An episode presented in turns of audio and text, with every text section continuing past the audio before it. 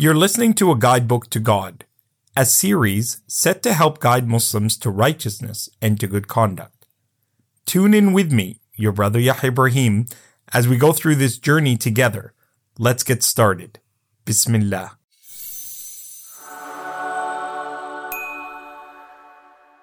The recitation and memorization of the Quran is one of the greatest aspirations that every single one of us, man, woman, Arab, non-Arab, should have as an aspiration to become from those who are guardians of the word of Allah, Hafiz of the Quran. Hafiz doesn't mean memorizer of the Quran alone. It means protector, guardian, that you protect it from the changes, alterations of mispronunciations, misunderstandings that may have arisen in the thoughts and minds and recitations of people.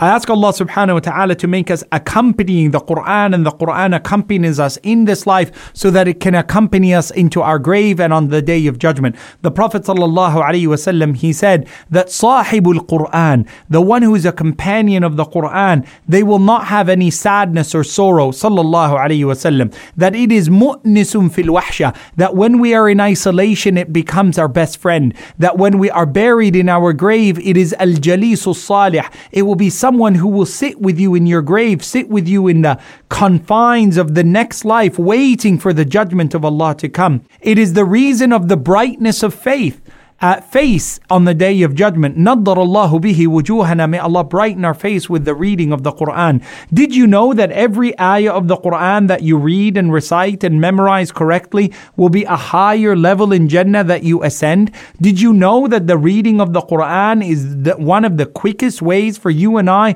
to amass a massive amount of reward? That for every letter of the Quran, not ayah, not verse, not surah, not juz, for every letter of the Quran, Alif, Lam, Mim, Alif on its own, Lam on its own, Mim on its own, each of them is a letter, each of them is given a reward multiplied by 10 at minimum, and it could be even up to 700 if you're struggling with it. And that's where you get the hadith of the Prophet ﷺ, in the hadith of Al-Imam Muslim, الَّذِي يَقْرَأُ الْقُرْآنِ, the one who is مَعَ السَّفَرَةِ الْكِرَامِ الْبَرَرَةِ, the one who is fluent in the reading of the Quran, is at the level of the angels on the day of judgment. وَالَّذِي يَقْرَأُ الْقُرْآنَ وَيُتَعْتِعُ يَتَتَعْتَعُ فِيهِ, reads the Qur'an, stumbles in it, messes up some of the readings and is struggling to learn it better and better each and every day. لَهُ أَجْرَانِ, will have double the reward, twice the reward, two times the reward. It's not just 1 to 10, it could be 100, 200, 700 times.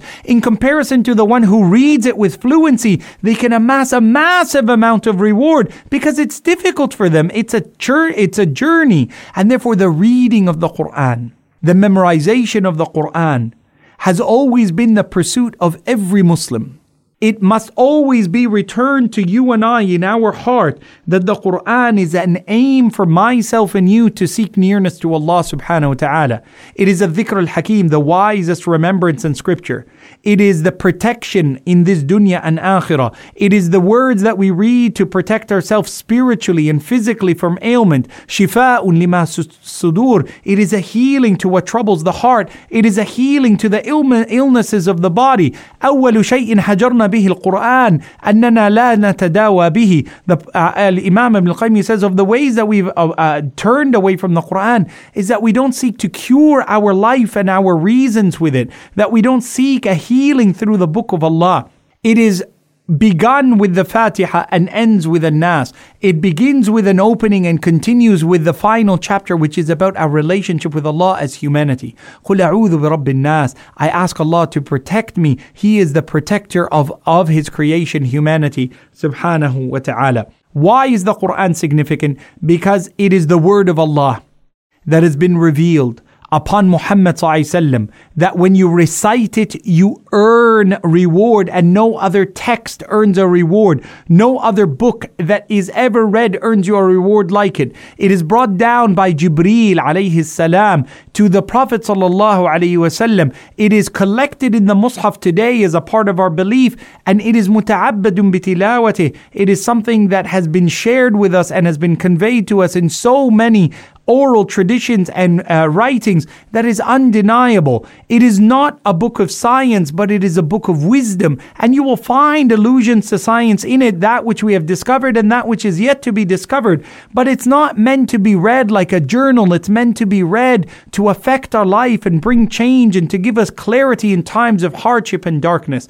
In the Quran are parables and examples that give us hope and patience and resilience and trust in Allah subhanahu wa ta'ala. And I want you and I to make this commitment that each and every day there will be a new verse. Each and every day there will be a new attempt, that either we learn to read it and memorize it or learn to understand it. And do not ever be dissuaded by the fact that you might not understand the Quran because you're non-Arab in nature. In fact, I'll give you a secret as an Arab, that there is a vast majority of the Quran that when Arabs read it, they don't understand it. The Quran isn't a newspaper. Why else do you think we have something called tafsir? Why is there tafsir Ibn Kathir and Al Qutubi and Tabari and others? Why? Because the Quran is not self-evident in all of its different perspectives. Minhu ayatun muhkamat. Some of its verses are clear-cut and easy to understand. Qul huwa Allahu ahad. It doesn't matter which language of the world, everybody understands it. But mutashabihat, there are verses that are ambiguous, hidden.